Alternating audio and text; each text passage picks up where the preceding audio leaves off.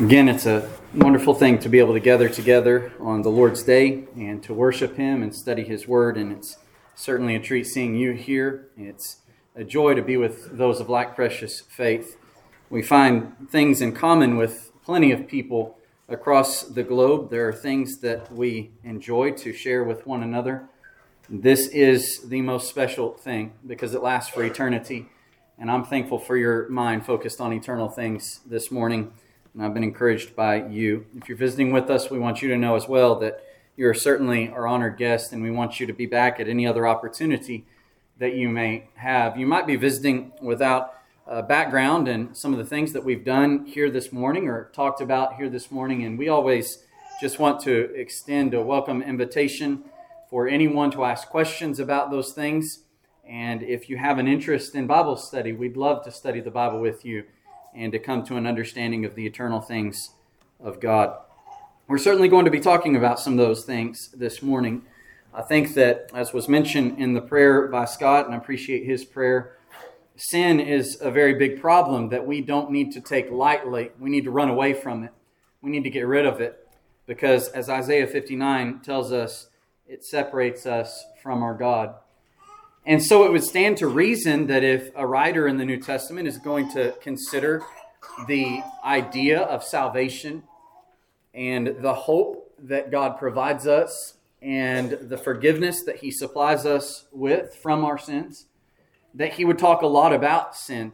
In First John chapter five and verse thirteen, First John five thirteen, the apostle writes that these things I have written to you who believe in the name of the Son of God, that you may know that you have eternal life, and that you may continue to believe in the name of the Son of God. It's an interesting concept, that you may know that you have eternal life. Do you know that you have eternal life? How can we know that we have eternal life? Well, John's writing about that, and so it would behoove us to study John's epistle, as well as the rest of the New Testament, of course. But the problem that would cause one to trouble is sin, and that would give us some doubt about our standing with God, and it should. If we've sinned and we're in sin, then we can't have that confidence that John is seeking to provide. But sin is still a problem, and John writes a lot about sin, and he writes a lot about the child of God and what the child of God is supposed to be doing to make, maintain that confidence that he's trying to give. Notice in First John two, in verse one, what John writes. He says, my little children, as he had said in chapter five and verse thirteen, these things I'm writing to you for, for this reason. He says this in verse one of chapter two, my little children, these things I write to you so that you may not sin. And so you pair those together, first of all. I'm writing that you may know that you have eternal life. I'm writing that you may not sin. If we want to know and have confidence that we have eternal life, we cannot be sinning. Let's get that out of the way real quick. You can't sin and be right with God. You cannot walk in the darkness, as he says in verse six of chapter one.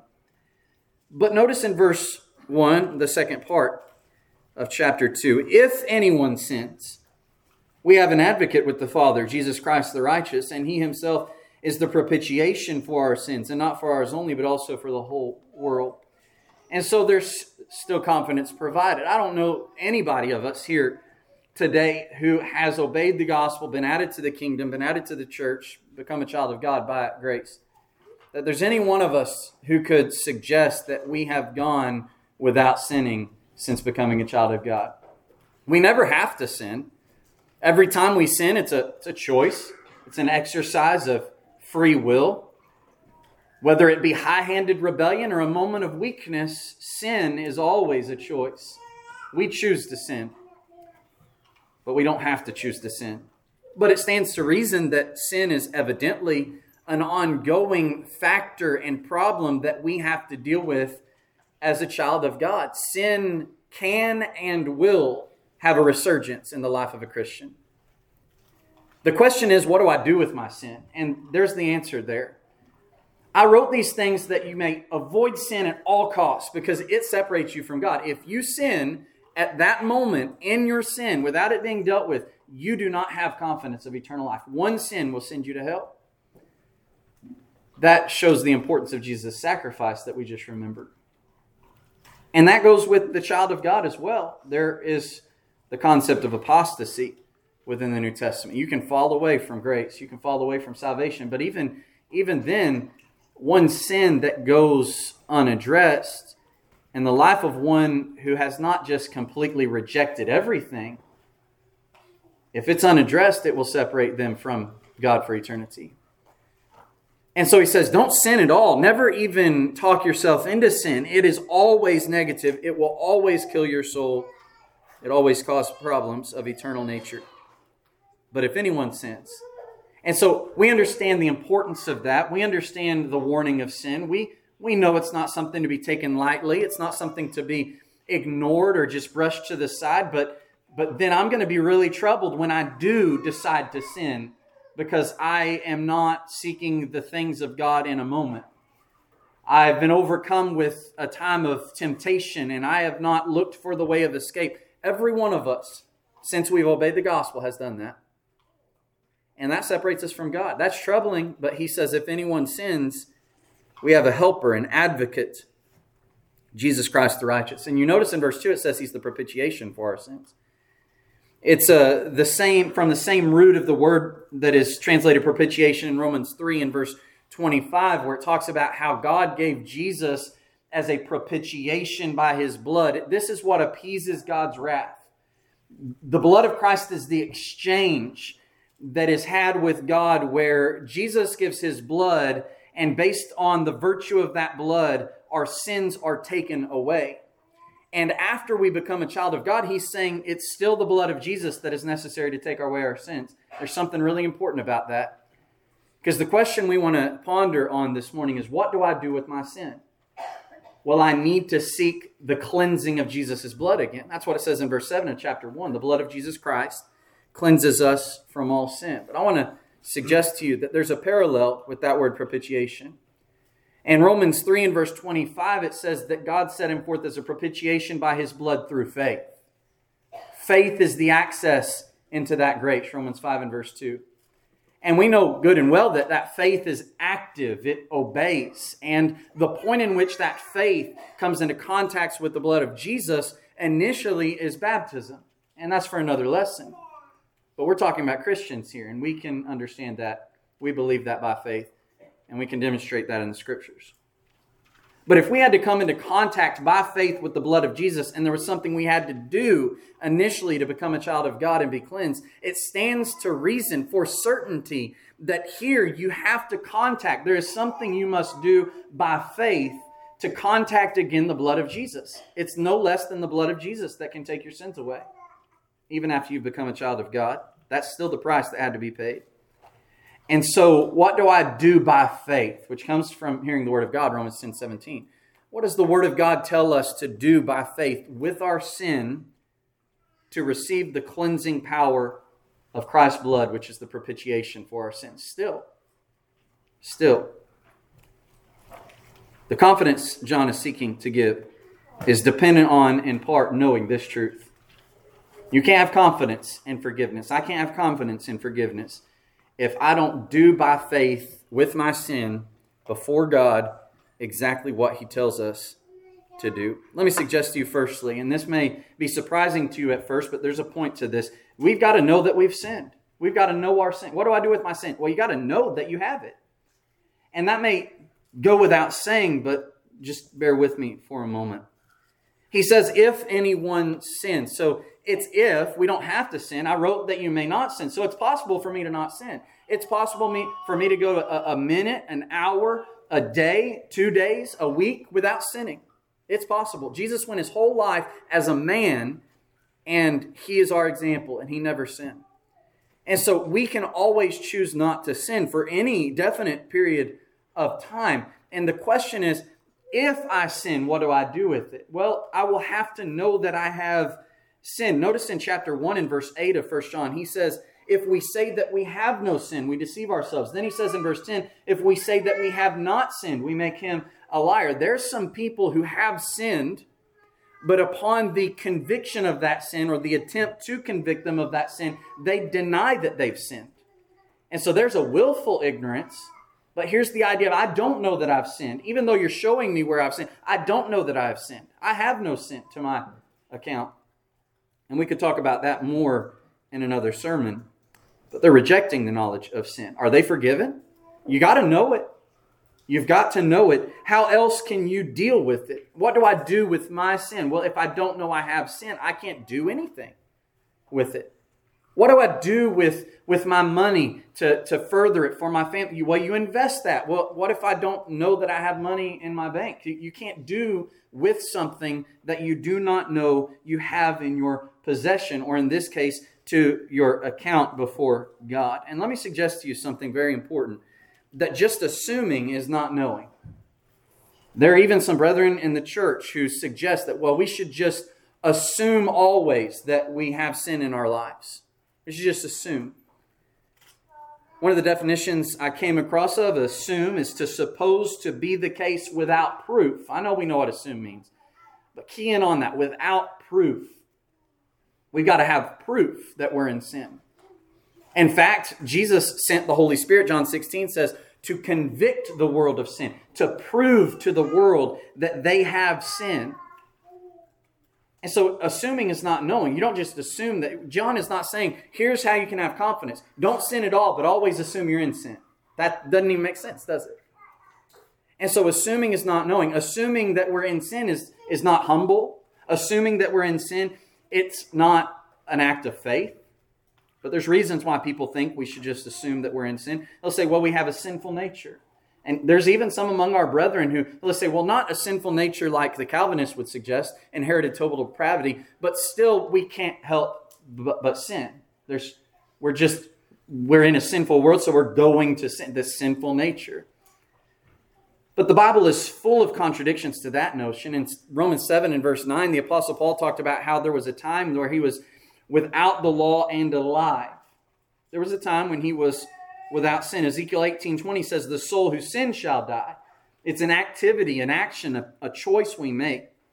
In First John three and verse seven, this is what John says by inspiration. Little children, let no one deceive you. He who practices righteousness is righteous just as he is righteous, and he who sins is of the devil, because the devil has sinned from the beginning. And so we can, we can know that we have sin. We can know that we're free from sin, but it's not based on this kind of corrupt nature. We, we don't just have to assume that we're in sin, because that's not a part of our nature. In fact, by definition in the scripture, sin is something contrary to our nature. We're created in the image of God. Some suggest that, well, there's an inability, so we don't have a sinful nature. And I don't know how you harmonize this, but some will say, well, there's just an inability. Sin is inevitable. There's an inability. But I want to tell you that Paul contradicts that in First Corinthians ten thirteen. He says, no temptation has overtaken you except such as common to man. But God is faithful, who will not allow you to be tempted beyond what you are able. So this idea of inability actually does not manifest a humility spiritually. Like I'm less than what some may seem, and that's humble to admit. That's not what it manifests. It manifests a lack of faith in God's word, because he said, I won't let you be tempted beyond what you're able. And so we shouldn't just assume that we're in sin. I want to suggest to you that if someone is saying that you've got to just constantly assume that you're in sin, none of us can live above sin. You got to just assume every moment of the day that you, you're in sin. You could be in sin. That kind of talk is contrary to the New Testament, and it doesn't show a faith in the power of God's gospel. Notice what John defines sin as in chapter three and verse four. Whoever commits sin also commits lawlessness, and sin is lawlessness. What if the law was never given? What if God never revealed his will in any way, shape, or form? Before the law of Moses, he, he revealed it to the fathers, the patriarchal dispensation. What if even back then, he never told them anything? I'll tell you what would happen. Notice in Romans seven, in verse seven, Paul is explaining how the law is not sin, but it's actually something good. I would not have known sin except through the law. For I would not have known covetousness unless the law had said, you shall not covet. So he explains in verse twelve, therefore the law is holy. The commandment is holy and just and, and good. In other words, I can't know my sin unless the law shows me what sin is. And sin by its very definition is a transgression of that law that tells you not to do something or to do something. There's sins of commission. I've done something God told me not to do. and there are sins of omission. I have not done something God has told me to do. How do we find out about that? How do we even know sin exists? The law tells us what sin is, and it convicts the whole world of sin. And so there's no assumption in that. There is, there's proof. I can show you my sins.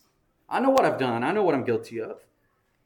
And that's the point. You, you've got to know it to deal with it. And, and when we mean, what do I do with it? What do I do to receive forgiveness of this sin? Forgiveness is sought when it's known that it's needed. That's the point. There are people in the world today that don't know they need forgiveness. They need the convicting power of the gospel to show them that they are indeed in sin and they need to be forgiven. Notice in Isaiah fifty-five, in the great invitation to salvation, the prophet reveals, seek the Lord while he may be found. Call upon him while he is near. So we're seeking, we're seeking forgiveness. Why? Because we know we have sin. But notice verse seven, let the wicked forsake his way and the unrighteous man his thoughts. Let him return to the Lord, and he will have mercy on him, and to our God, and he will abundantly pardon. What's the way he's forsaking? Does he know that he's in the wrong way? What are his thoughts that are unrighteous that he's supposed to forsake? Where is he returning from to the Lord? Where'd he go? Do we see that? And, and what is God pardoning? I'm seeking forgiveness because I know I have sin. And if I don't know I have sin, I can't or won't seek forgiveness. And the Bible says nothing about just assuming that you're not right with God, just assuming that you're still in sin. Because I, I can't just assume that I'm still in sin when I come up out of the waters of baptism, can I? The eunuch went on his way rejoicing. He didn't assume he was in sin. He knew for certainty his sins were washed away. Assuming is not the answer. And so here's, here's the question, and here's why we're talking about this. First, in order to deal with my sin, I have to know I have sin. Because what about the sins I commit and I don't know about? Well, that's a legitimate question. That's a legitimate struggle, and it's one that would cause worry. There are sins that we commit at times in ignorance. I believe that the Bible speaks about people committing sins and they don't know that they've committed it. Either they don't know that they've done something or they don't know what the law says about that thing being wrong. So what if I sin and I don't know? So therefore, I'm just going to always assume that I'm in sin, and that'll take care of the problem. No, you've got to know it to seek forgiveness of it. And we'll talk about repentance and confession in a moment. Consider in Leviticus chapter four, just very briefly in verse thirteen, speaking of sins of the congregation of Israel, and it goes through the context to address individual sins. It says, if the whole congregation of Israel sins unintentionally, and the thing is hidden from the eyes of the assembly, and they have done something against any of the commandments of the Lord in anything which should not be done, and are guilty. He's saying they're guilty and they don't know it. But when the sin which they have committed becomes known, then the assembly shall offer a young bull for the sin and bring it before the tabernacle of meeting. And that's just logical, isn't it? If I've sinned and I have not known, I don't know to bring the sacrifice. I don't know that I've sinned. And I don't just endlessly bring sacrifices assuming that I'm always in sin. These sacrifices are intentional. It brings to our mind our sin that we've committed. It, it comes face to face, the sinner does, with his sin and the sacrifices that he brings to the altar. But I don't know to bring that sacrifice if I don't know that I've sinned. And until I know that I've sinned, I can't deal with my sin. But when the sin is known, then you deal with it. You've got to know it first. So what's the, what's the solution to this ignorant sin? Because I think that there are sins that have been committed and are committed in ignorance. And the person doesn't, they're none the wiser. It's ignorant. Well, how is that dealt with in the scriptures? You don't just assume and then pray this vague prayer for forgiveness, as we'll talk about, but you pray to God for knowledge of his will. I need to know God's will to know what is sin. And if I come to know something that the Bible says is sin that I didn't know before, but I know I did it back here, then now I know I need to deal with it. So notice Psalm one nineteen and verse seventeen, and a psalm about the word of God. He says, deal bountifully with your servant that I may live and keep your word. Open my eyes that I may see wondrous things in your law. He explains, I'm a stranger in the earth. Do not hide your commandments from me. I'm a, I don't know how to navigate. My citizenship is in heaven. I don't know how to navigate through the storm that is on this earth, all the temptations and the evil and the sin. I need guidance, so don't hide your word from me. Open my eyes. I need to see what I need to see, and you know what I need to see. You know what I don't see. And so let me see. Scott said in, in Bible class, seek and you will find. That's, that's the key verse. Seek and you will find. This is why Paul told Timothy in Second Timothy two and verse fifteen, study to show yourself approved. I can't be approved to God and show myself that unless I study to know his will and then I follow it. And then I think it's appropriate, as we pray for the knowledge of God's will, is to pray for the knowledge of our sin. In Psalm one thirty-nine and verse twenty-three, the psalmist says, search me, O God, and know my heart, try me, and know my anxieties, and see if there is any wicked way in me, and lead me in the way everlasting. He's not assuming there's wicked ways in him. But he says, if there is, and I don't know, I'm not assuming I have it, but if there is and I don't know, show me. Show me. That should be our prayer. You remember Jesus on the cross in Luke twenty-three and verse thirty-four asked the Father, forgive them, for they know not what they do. He was not suggesting that they could be forgiven by God from, for a sin of ignorance. They know not what they do.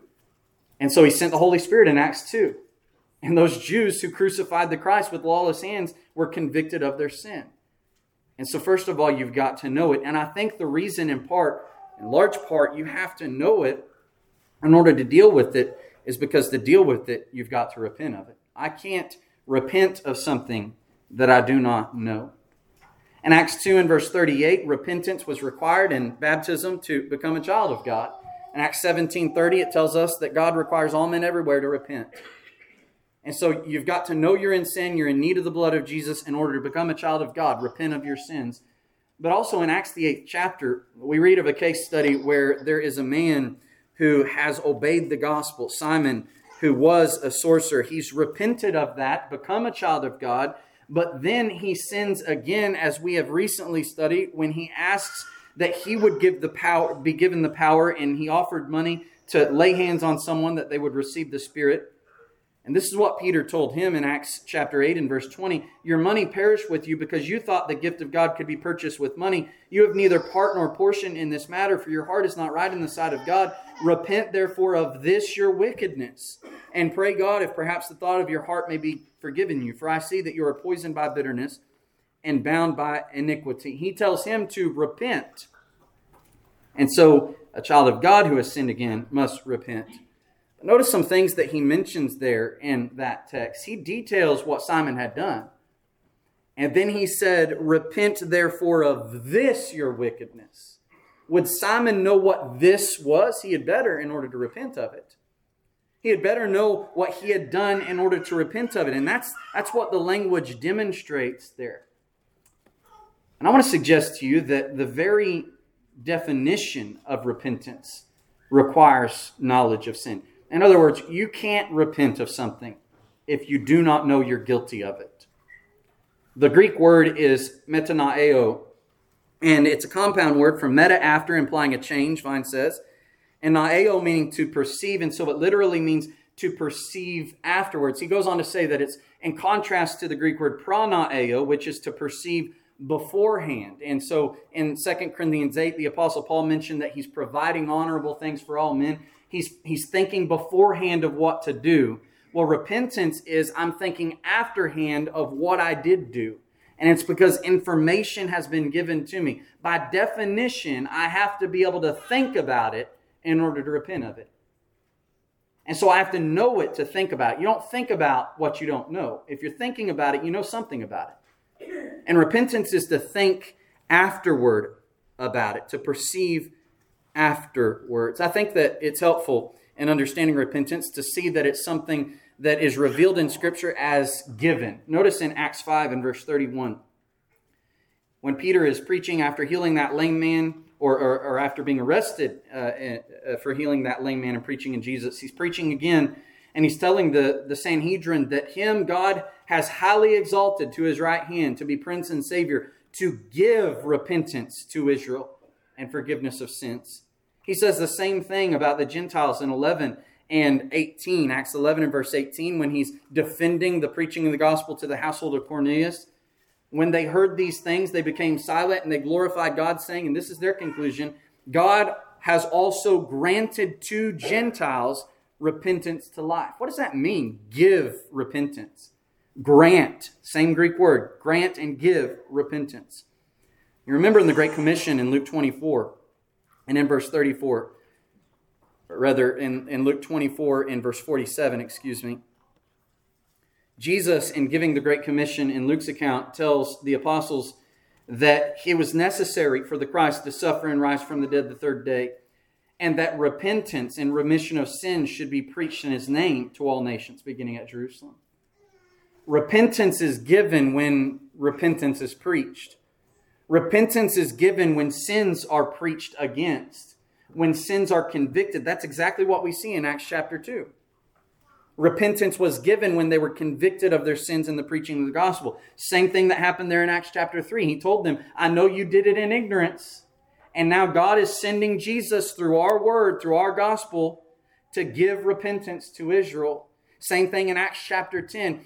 Cornelius is seeking truth. And God tells him, I know you're seeking truth, so send for Peter. You'll hear words from him. You'll hear commands by which you must be saved from him. The whole context talks about a message.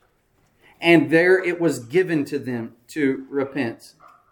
I'm not given to repent when my brother or sister in Christ leaves me in the dark about my sin that I don't know about.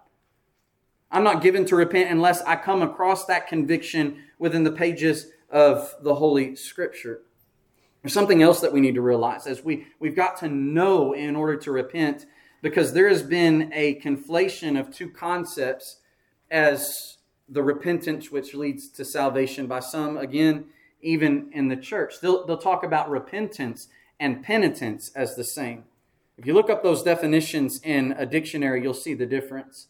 There are some similarities, no, no doubt, and, and certainly there may be some entries that are given in a dictionary that give the same kind of definition, but there are two Greek words that are translated, even repent, in the New Testament.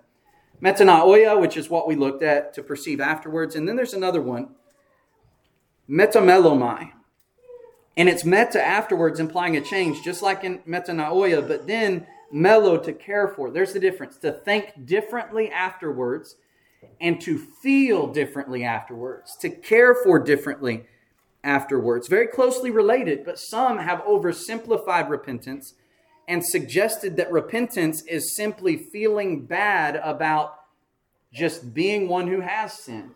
I'm always remorseful for the fact that my sins put Jesus on the cross, but that's not what repentance is. There is penitence that is involved in the process as coming to forgiveness, but penitence and repentance are not the same thing. And I think we can learn that from Matthew twenty-seven and in verse three. When speaking of Judas Iscariot, who had betrayed Jesus, it says that he was remorseful. That's the word, metamelomai. He was remorseful and brought back the thirty pieces of silver to the chief priests and elders. He repented himself, is what the older versions say. It's interesting that the E S V says that he changed his mind, and while that's certainly the degree, uh, to a degree the case, that he changed how he felt about it, it wasn't a full one eighty turn in his heart's conviction to rectify the wrong. It did not say that he metanoia or metaneo, he cared for afterwards, and he went and hanged himself. It says that he might go to his own place in Acts one and verse twenty-five, which is an idiom for eternal punishment. And so you see, Judas repented, but he didn't really repent.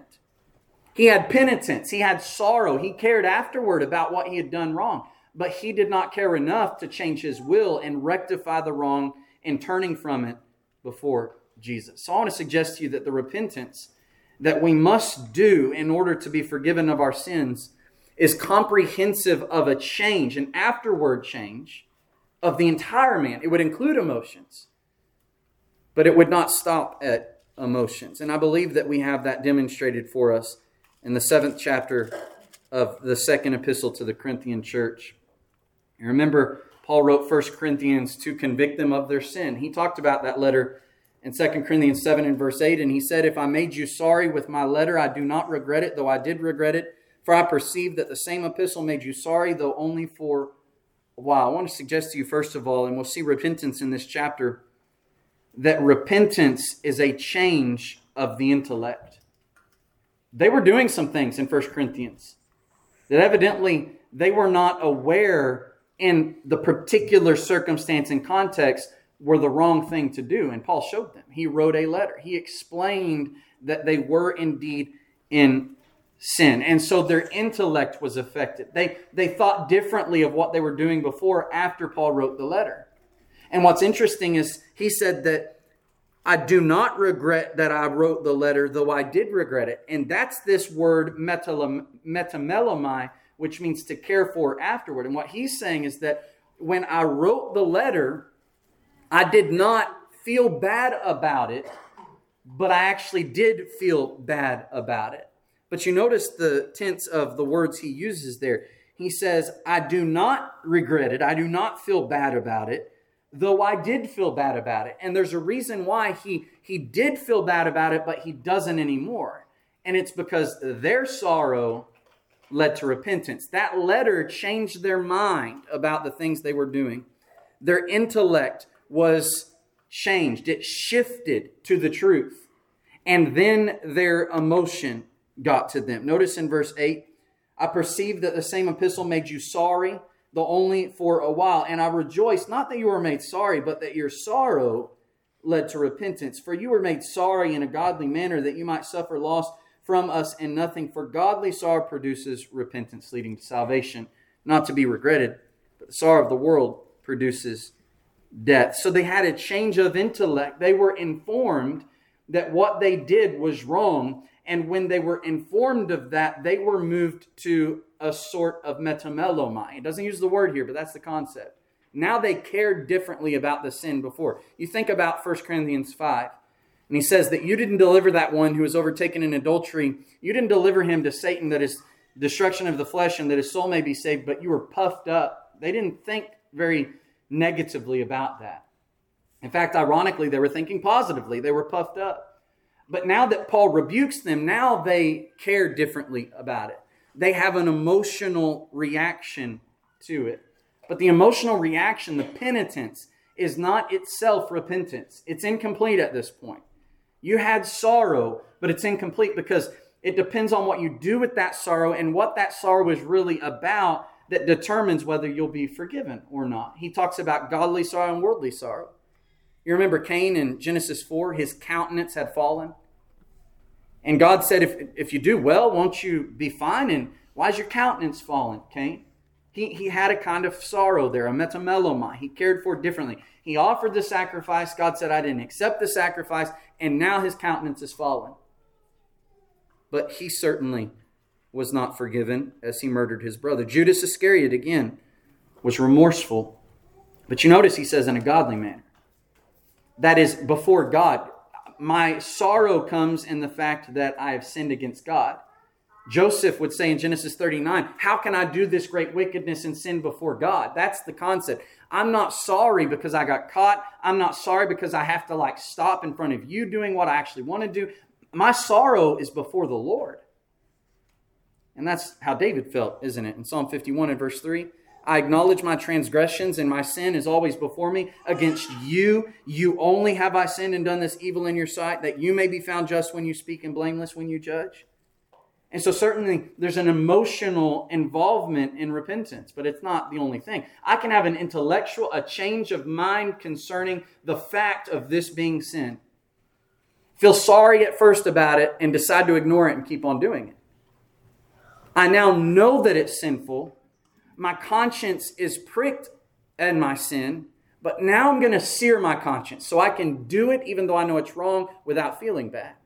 That's the sorrow of the world. But this is what he says they did in verse nine. That they were made sorry in a godly manner because godly sorrow produces repentance. That's metanoia that leads to salvation.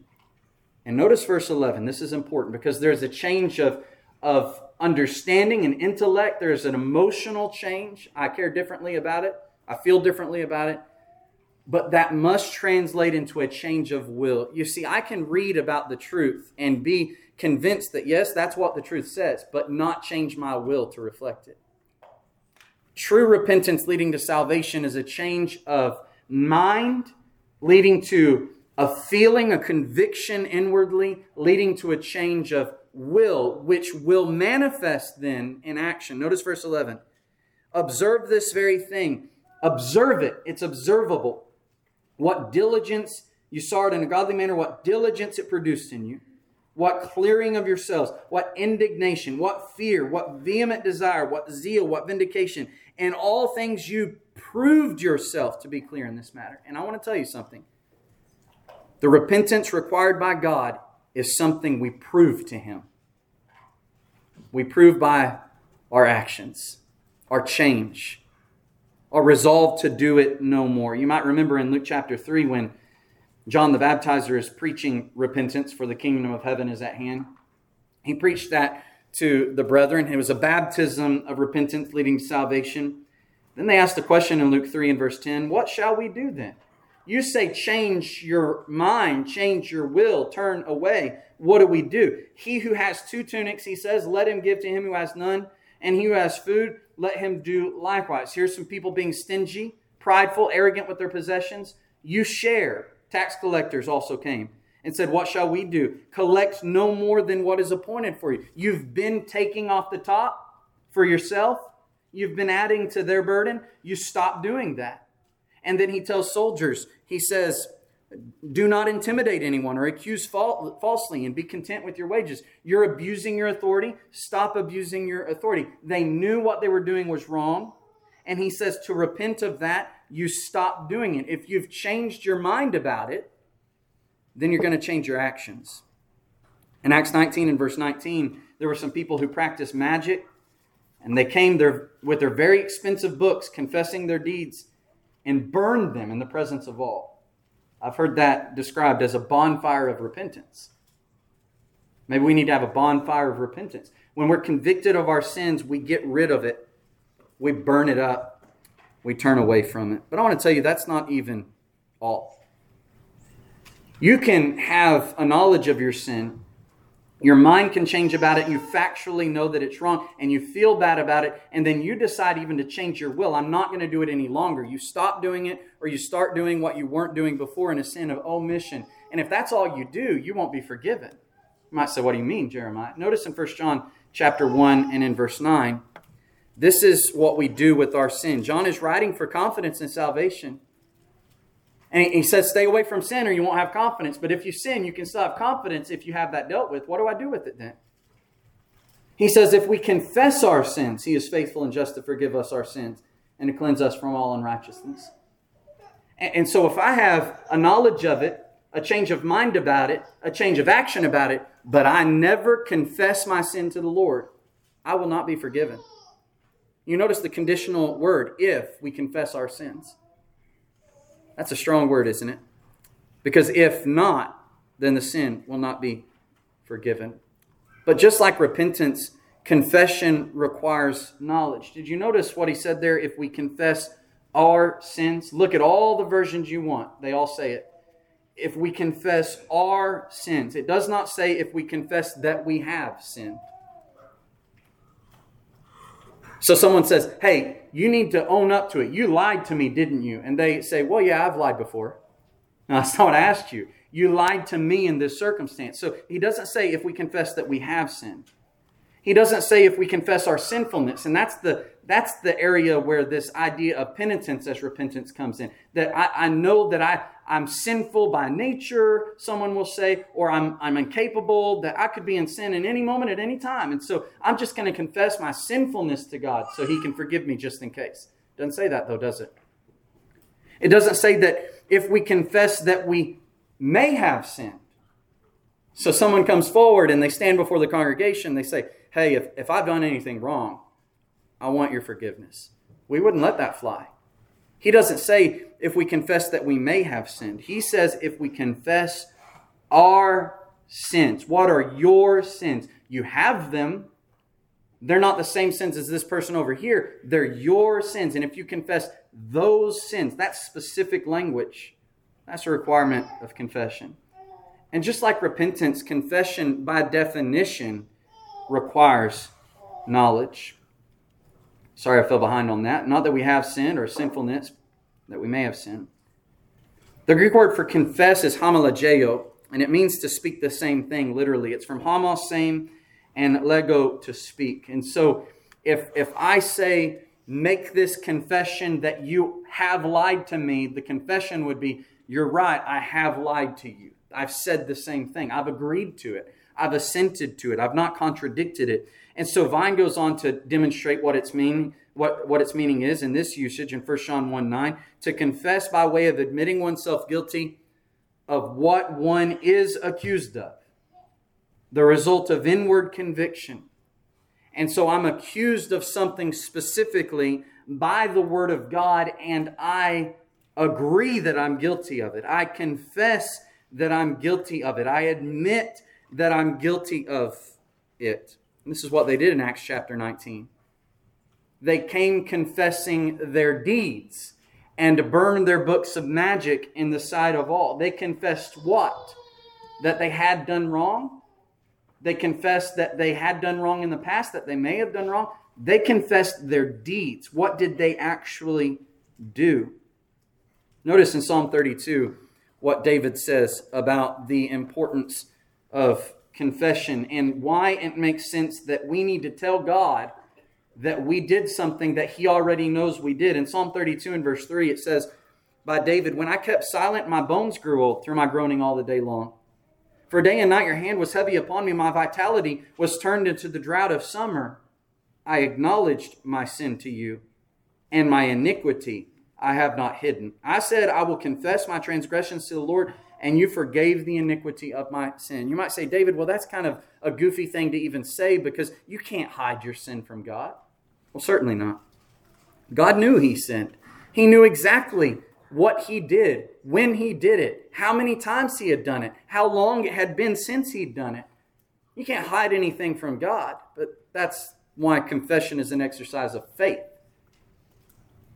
He owned up to it. Confession of sin brings one face to face with their sin. It manifests true accountability. And so a generic and vague confession really is not impressive at all. It certainly doesn't show humility. In fact, it manifests the kind of pride that is thinking themselves above admitting specific wrong. Wasn't that big of a deal. But confession brings us face to face. And it's what's necessary to receive mercy. Proverbs twenty-eight thirteen, "He who covers his sins will not prosper, but whoever confesses and forsakes them will have mercy." And so confession implies a few things. Confession of sin cannot be done for sins of ignorance. How, how do I confess to something I don't know? If the, if the cops knock on my door and they say, "We know you did it, we need a confession," I'm going to ask, what did I do? Unless I know that I did it and I'm willing to own up to it. You can't confess to something you don't know you did. Confession of sin cannot be done, the true confession, without conviction. And conviction comes with knowledge. And so I've got to know. I've got to be truly convicted that what I've done is wrong and is deserving of death. And confession of sin can't be vague then in general. Can't just pray several times throughout the day, "God, in case I've sinned, please forgive me," because that doesn't meet this condition here. What have you done to sin? That's what's necessary to be forgiven of it. So someone will say, well, that means I have to, I'm a forgetful person. And so what if I, I forget about this, that, and the other? And, and what this has been considered is as total recall. And one of the, the greatest arguments for this idea that you've got to have a vague confession is for the apostate who fell away and they come back five years later. Do they have to detail to God every single sin they committed throughout those five years, have every single one of them cataloged in order to be forgiven? But that's not what we're saying here. And so a person's sin of choice is drunkenness, and they've left the Lord. They've fallen away, and for five years they've been drinking every day.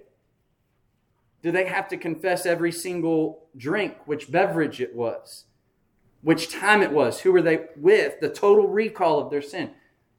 No, but do they know what their sin is? The drunkenness, drunkard must confess his drunkenness. The liar must confess his lying. The adulterer must confess his adultery. You see the point here? That's specific. I know the sin I've committed. I can't even begin to bring together all the times I've committed it for the apostate.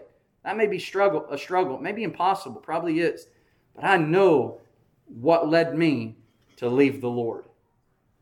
I confess my sins to him.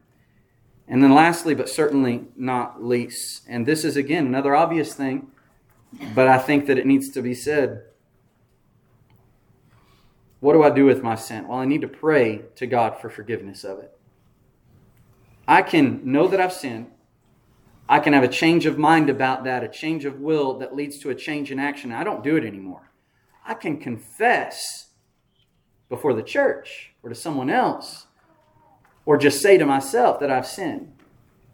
I never ask God for to forgive me of that sin. Doesn't work that way, does it? Remember in Acts eight, in verse twenty-two, what the Apostle Peter told Simon to do?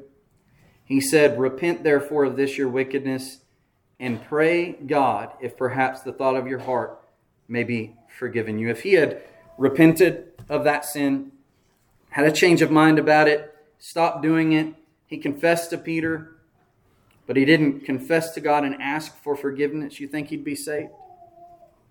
Not according to Scripture. You see, forgiveness belongs to God. We've got to ask him for it. Remember in Mark chapter two, in Mark chapter two and verse five, when a paralytic was before Jesus and before he healed him, he said, "Son, your sins are forgiven." And some of the scribes were sitting there and reasoning in their hearts, why does this man speak blasphemies like this? Who can forgive sins but God alone? They're right. Only God can forgive sins. What they were mistaken about is that this man is not just any man. He's God in the flesh. So the context goes, they were right. Forgiveness belongs to God.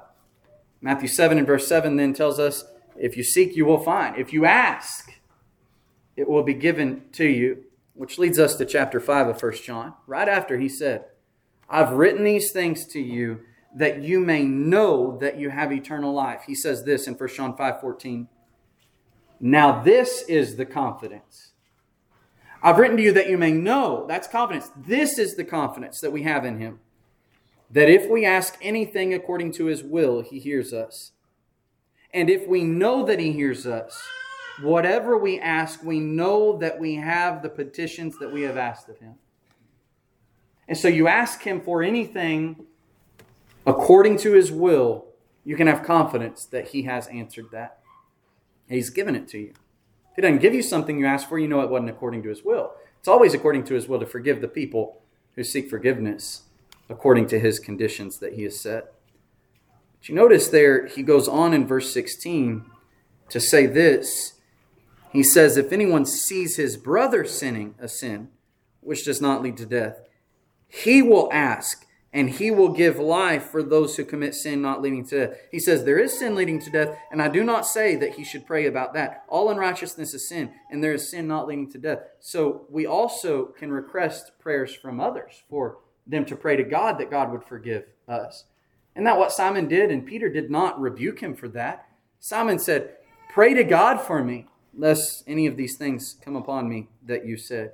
And James five and verse sixteen, it tells us to confess your trespasses to one another and pray for one another that you may be healed. The effective fervent prayer of a righteous man avails much. I know we like to go to that verse all the time to talk about praying for the physical ailments of our brothers and sisters in Christ. And certainly so, that's in the context too. But spiritual healing is just as much in the context. It's right for you to ask me and me to ask you to pray to God for me to be forgiven. But how does that work? He says, according to his will. He speaks about a sin that does not lead to death and a sin that leads to death. What is the, the only sin that does not lead to death? James one tells us that, that, that temptation gives birth to sin, and sin, when it is full grown, brings forth death. Sin always kills. The wages of sin is death. Isaiah fifty-nine, one and two, sin has separated us from God. That's, that separation is death, spiritual death. So what sin does not lead to death? The sin that is repented of, confessed, and forgiven by God. That's the point. And it's right for us to pray about that. But brethren, we've got to pray for it ourselves, or it's not going to work out. These are the things that the Bible tells us to do with our sin. Sin is never an excused thing. Sin is never okay. Sin is always negative.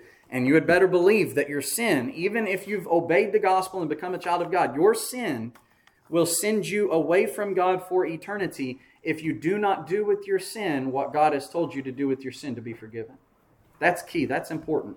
I can have all the faith in the world that I think I have, and if I don't do this by faith, I won't be forgiven by God. And again, it has nothing to do with ritual. There's no power in my words. But again, he's given us an advocate who is the propitiation accessed by faith. This is what faith does according to the will of God, to receive forgiveness if we have sinned again. And it's imperative that we know that as individuals and that we stand for it collectively as well. If you're here this afternoon and have not obeyed the gospel, there is no prayer you can pray to be forgiven. The sinner's prayer does not exist in the gospel. God does not hear the prayers of sinners. A man mentioned correctly, I believe, in John chapter nine. But what Peter told the people on the day of Pentecost to do to be forgiven initially and become citizens of the kingdom, members of the church, children of God, is repent and be baptized for the remission of your sins. We can assist you with that today if you have a need. And if there's anything else that we can assist with, maybe you've sinned. You're a child of God, but you've sinned in a public manner. Maybe it's in a private manner and you could just really use the, the, the encouragement and prayers of the church. Don't delay. We're here to help you, and God wants to forgive you. So come forward while we stand and sing the song that was selected.